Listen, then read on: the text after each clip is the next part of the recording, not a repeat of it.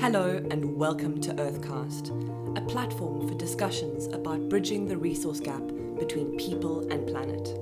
I am Olivia Taylor, or Olivia Earth on the socials, your host, and I will be interviewing a series of change makers, thinkers, and disruptors, and asking them about their areas of expertise. Together, we will discover fresh perspectives and the most useful levers in society for change. The main question that we will explore is how are trade offs made between people, planet, and profit? More specifically, how do we solve wicked problems and make decisions at the margin? If you would like to hear more from Earthcast, subscribe to the podcast and follow us on social media. Hello, and welcome back to another episode of Earthcast. Today I'm speaking to Niharika Elety, Niha is a creative artist and sustainability activist on Instagram. She uses fashion, art, and heritage as a vehicle to bring awareness about sustainability and its importance. Her platform looks to amplify and incorporate Indian heritage to bring inclusivity to the sustainable fashion and environmental movement. She is passionate about using media to amplify social and environmental justice initiatives and BIPOC knowledge. Niha is also the founder and co creator at TEGA Collective, a sustainable fashion brand that champions Adivasi communities from India and their textile traditions. Thank you so much for joining me. Niha, can you please explain to me the concept of regenerative fashion and what it means to you?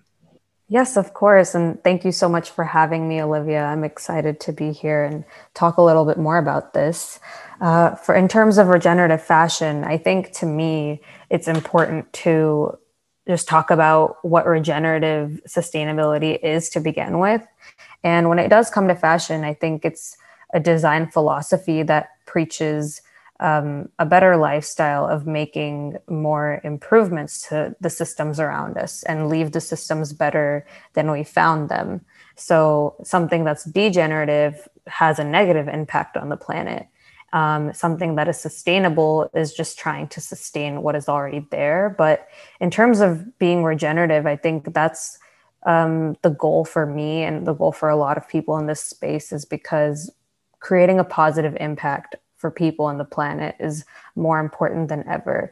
Um, we won't be able to just focus on sustaining what's already there. I think it's important to go further than that to actually repair um, everything that's uh, been damaged. So, when it comes to regenerative fashion, there's so many avenues you can um, explore, but a lot of it does come down to making sure that everything in the supply chain has a has a reciprocal relationship. So from farm all the way to closet. So when you talk about farming, making sure that you are growing native plants and fibers that are native to the region that you're on and making sure that the soil is sequestering carbon and you're um, growing things in a regenerative way.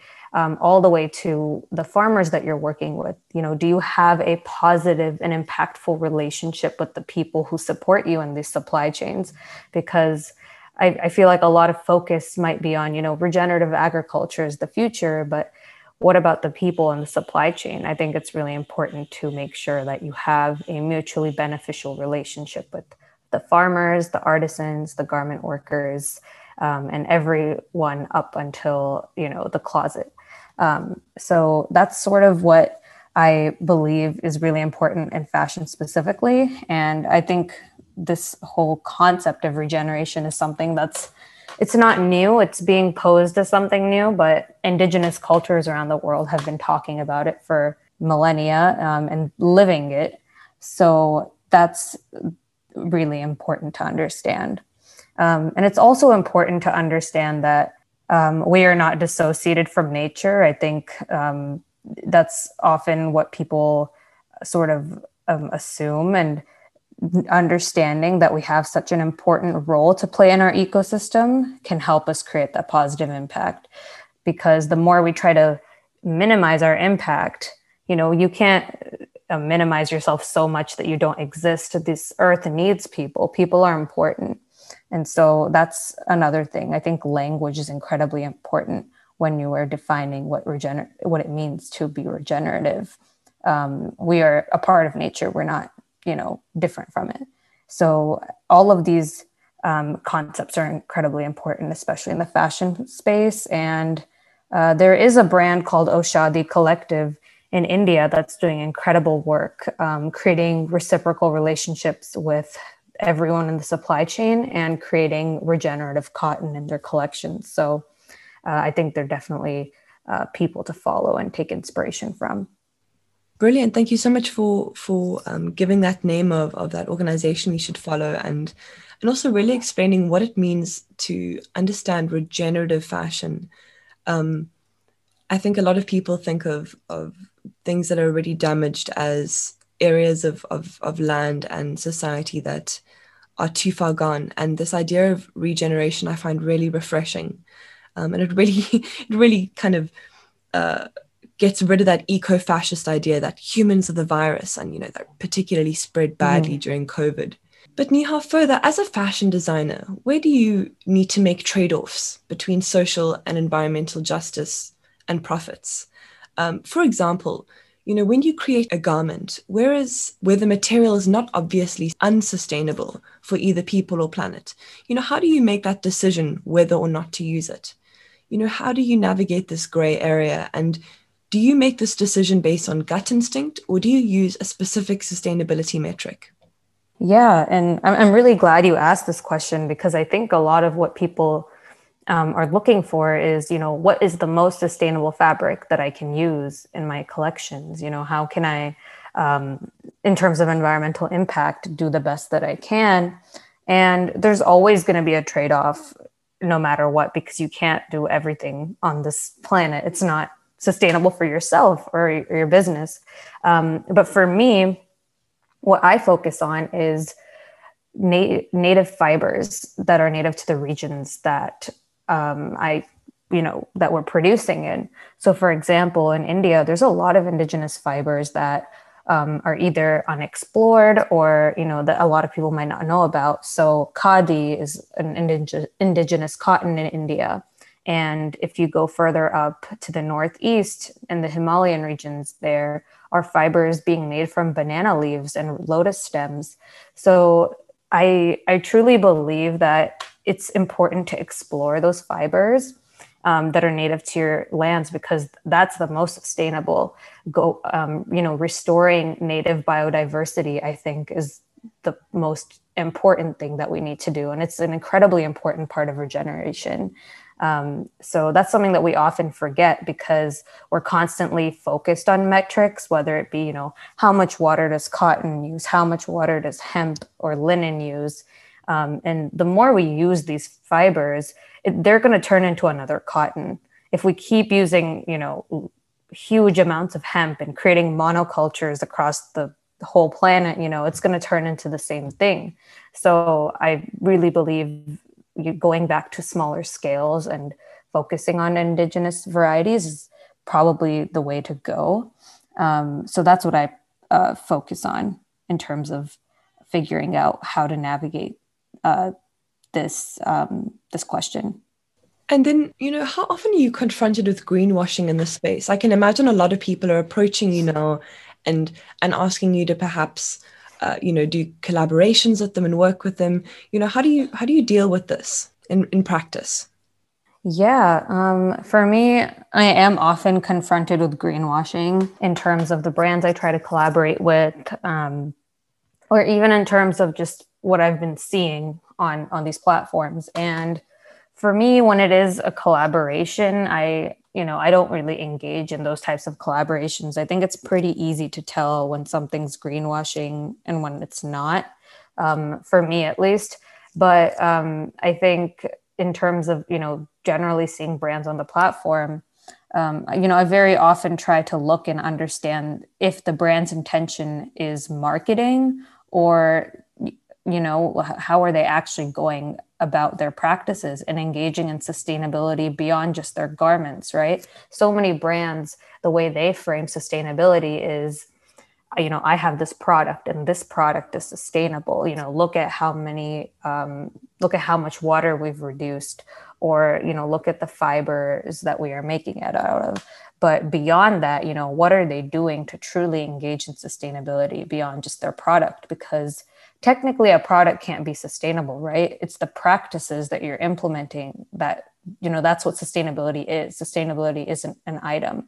So it's really important to go and look you know how are they treating their workers? Are they creating any sort of reparations to the global south? You know how much are they focusing on this responsibility? Because that's what truly shows the character of a brand i feel. So that's sort of how i um, try to work with the different brands or even just support the different brands that i come across thank you so much for the, for breaking that down for us i often ask myself this question especially for someone like myself who's quite active online you know, what does useful climate activism look like? And I want to know, you know, what, what can this look like for individuals? And then more importantly, corporates and government. Not all the attention should be on individuals and, and you know, what they should, you know, avoiding the plastic straw. Um, mm-hmm. But, you know, you know, perhaps individuals can play a role in, in holding corporates and government accountable. But, you know, first of all, I want to know what does climate activism usefully look like for individuals and corporates? And then further, I want to know why are BIPOC, Black and Indigenous people of color, more vulnerable to climate change? Yeah, of course. So, for the first question, you know, um, what does climate activism look like? And I think it can look many different ways depending on, um, you know, the individual. And I think it's just important to focus on what you're um, really passionate about because that's what you're going to be able to sustain yourself in your daily life. You know, you don't want to just be very, um, you know, do like a one time thing. I think activism is important to be recurring throughout your um, throughout your journey and sustainability. So for me, I think when you talk about individuals, there's so many ways we can do it. But if I want to talk about fashion specifically, um, I think something that's that's not talked about enough is forming true connections with our clothing or even just with the people behind it because it's what what we've noticed in our generation specifically is a lot of us don't know how clothes I mean, now we do because it's been brought to light, but we never really knew like where our clothes were coming from. We never really knew where our food was coming from or how much time and effort it took to create any of these things. We were quite, you know, unaware of that. And so, really making those connections and understanding, I think, is what really helps shift the mindsets overall.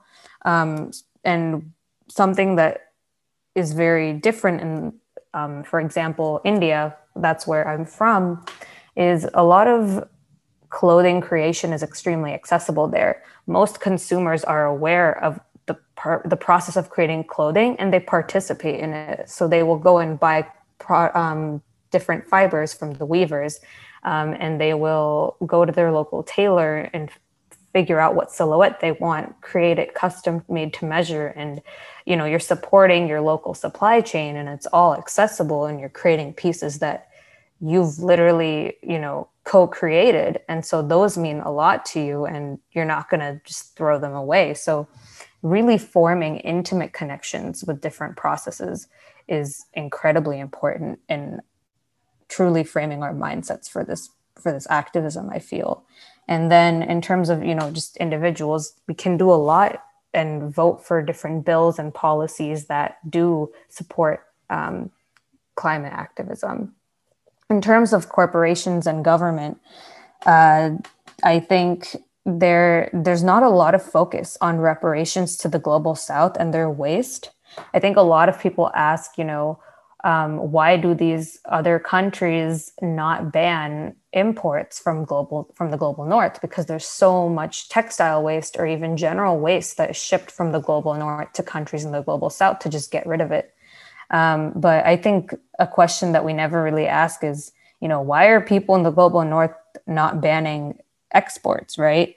I mean it's it's so easy to say uh, you know why are these people not accepting stuff? But you know people in these countries need to make money and that's all that they that they have at that moment because of colonization and everything so it's really important for us to pay reparations. So we really need to clean up our mess in these other countries because they are filled with landfills from the waste of the global north, and it's just um, it's not fair whatsoever.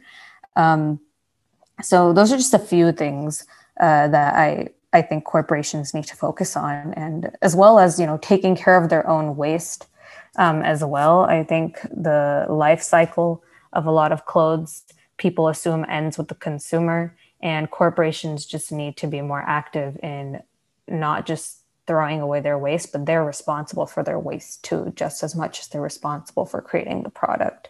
Um, so those are just a few things that we need to focus on. Thank you so much for answering that. I completely agree with this concept that that organizations, these corporates, keep externalizing their business costs um, on the environment and local communities, particularly those that are most vulnerable and don't have voices to, or, or that they have voices, but their voices are not loud and not amplified. And I want to know why is sustainable fashion not being created to be accessible to to most people? And you know, how can it be justified as as sustainable if it's not affordable? uh, I live in Cape Town, and a lot of brands are like, "Oh, we're a, we're a sustainable brand," but the the clothing is triple the price of of something at a at a local retailer, which is affordable to most of the population. Um, surely, affordability is a necessary condition of of sustainability. Yes, and you know this is something that's often debated in this space, right? Like, what is affordable? And I mean, it's something that's you know there's no straight answer to, of course. Um, but I do think it is important to question, you know, why do we think a shirt um, is worth as much as a cup of coffee? Like, why they should not be um, priced similarly? Like that. That's it's pretty clear that um, the labor is not being paid fair, be, being paid well. If you know that that's the case. Um, but I think it's really important to buy less and buy well overall. Uh, you know, back in the day, before, you know, with our parents, they only owned a few dresses, and those dresses were made incredibly well. They would go to their local tailors and get them stitched, you know, participate in that process of creating clothing. And so you know if if people you know want to focus on affordability i think we need to be able to create a lot of accessibility in countries in the global north. Within different malls you know have an on-site tailor or on-site people to upcycle things that you have and create something out of it.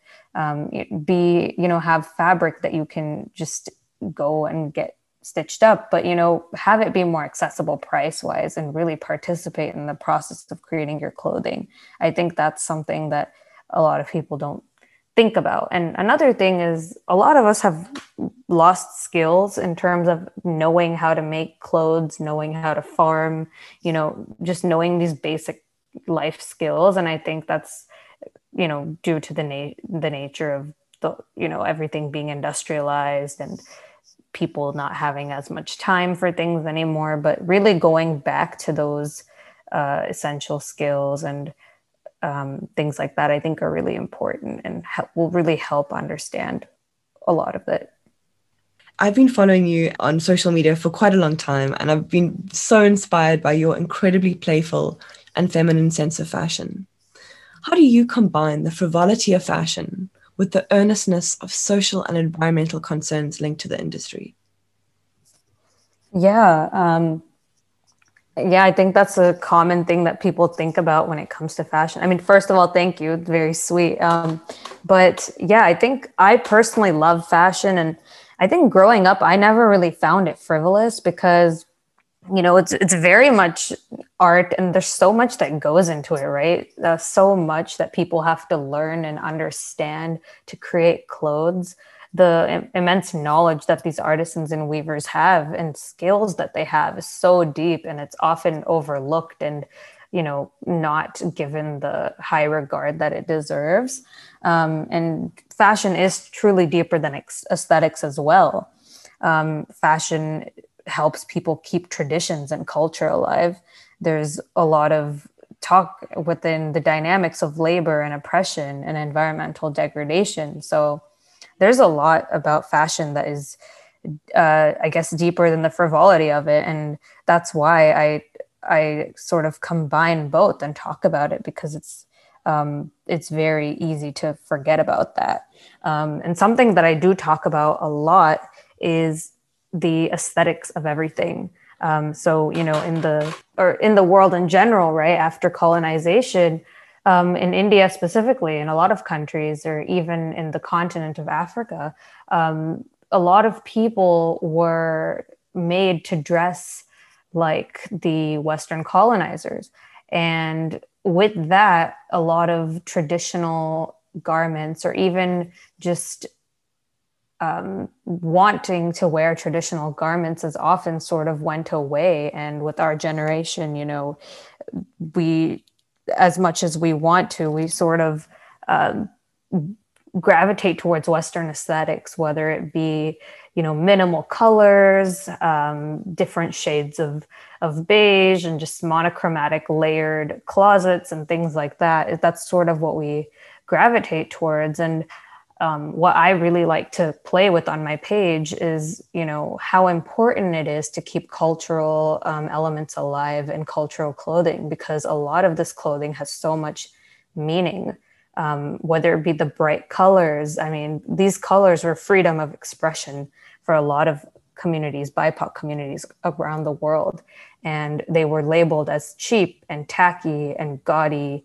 And, you know, it's it's important to remember that these colors, you know, kept people's spirits alive and their cultures alive. So I like to talk about aesthetics um, a lot on my page as well. And it, it's important. It, it's definitely not frivolous to me.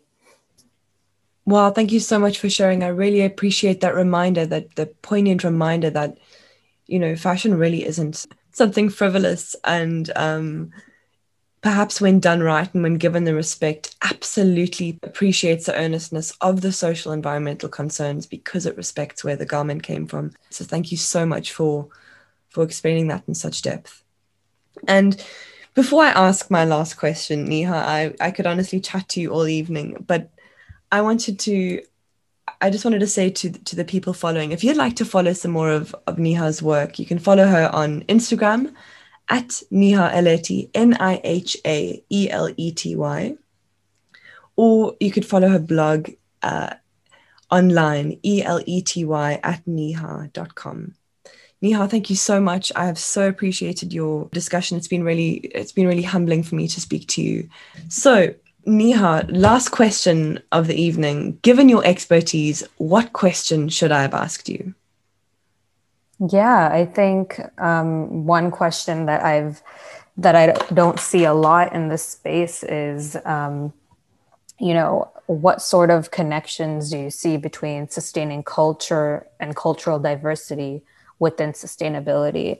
Um, because so often we focus on uh, different you know aspects of environmentalism whether it be fair wages as well as um, eco-friendly fabrics and so c- cultural sustainability is often left out of the conversation um, especially you know talking about the impacts of colonization and how that has created a lot of the systems that we have today. So, would love more people to ask me that question.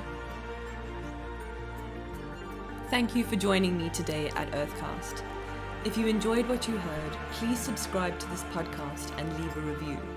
Let's chat next episode where I will be asking more creatives and intellectual disruptors about making decisions at the margin. See you next time.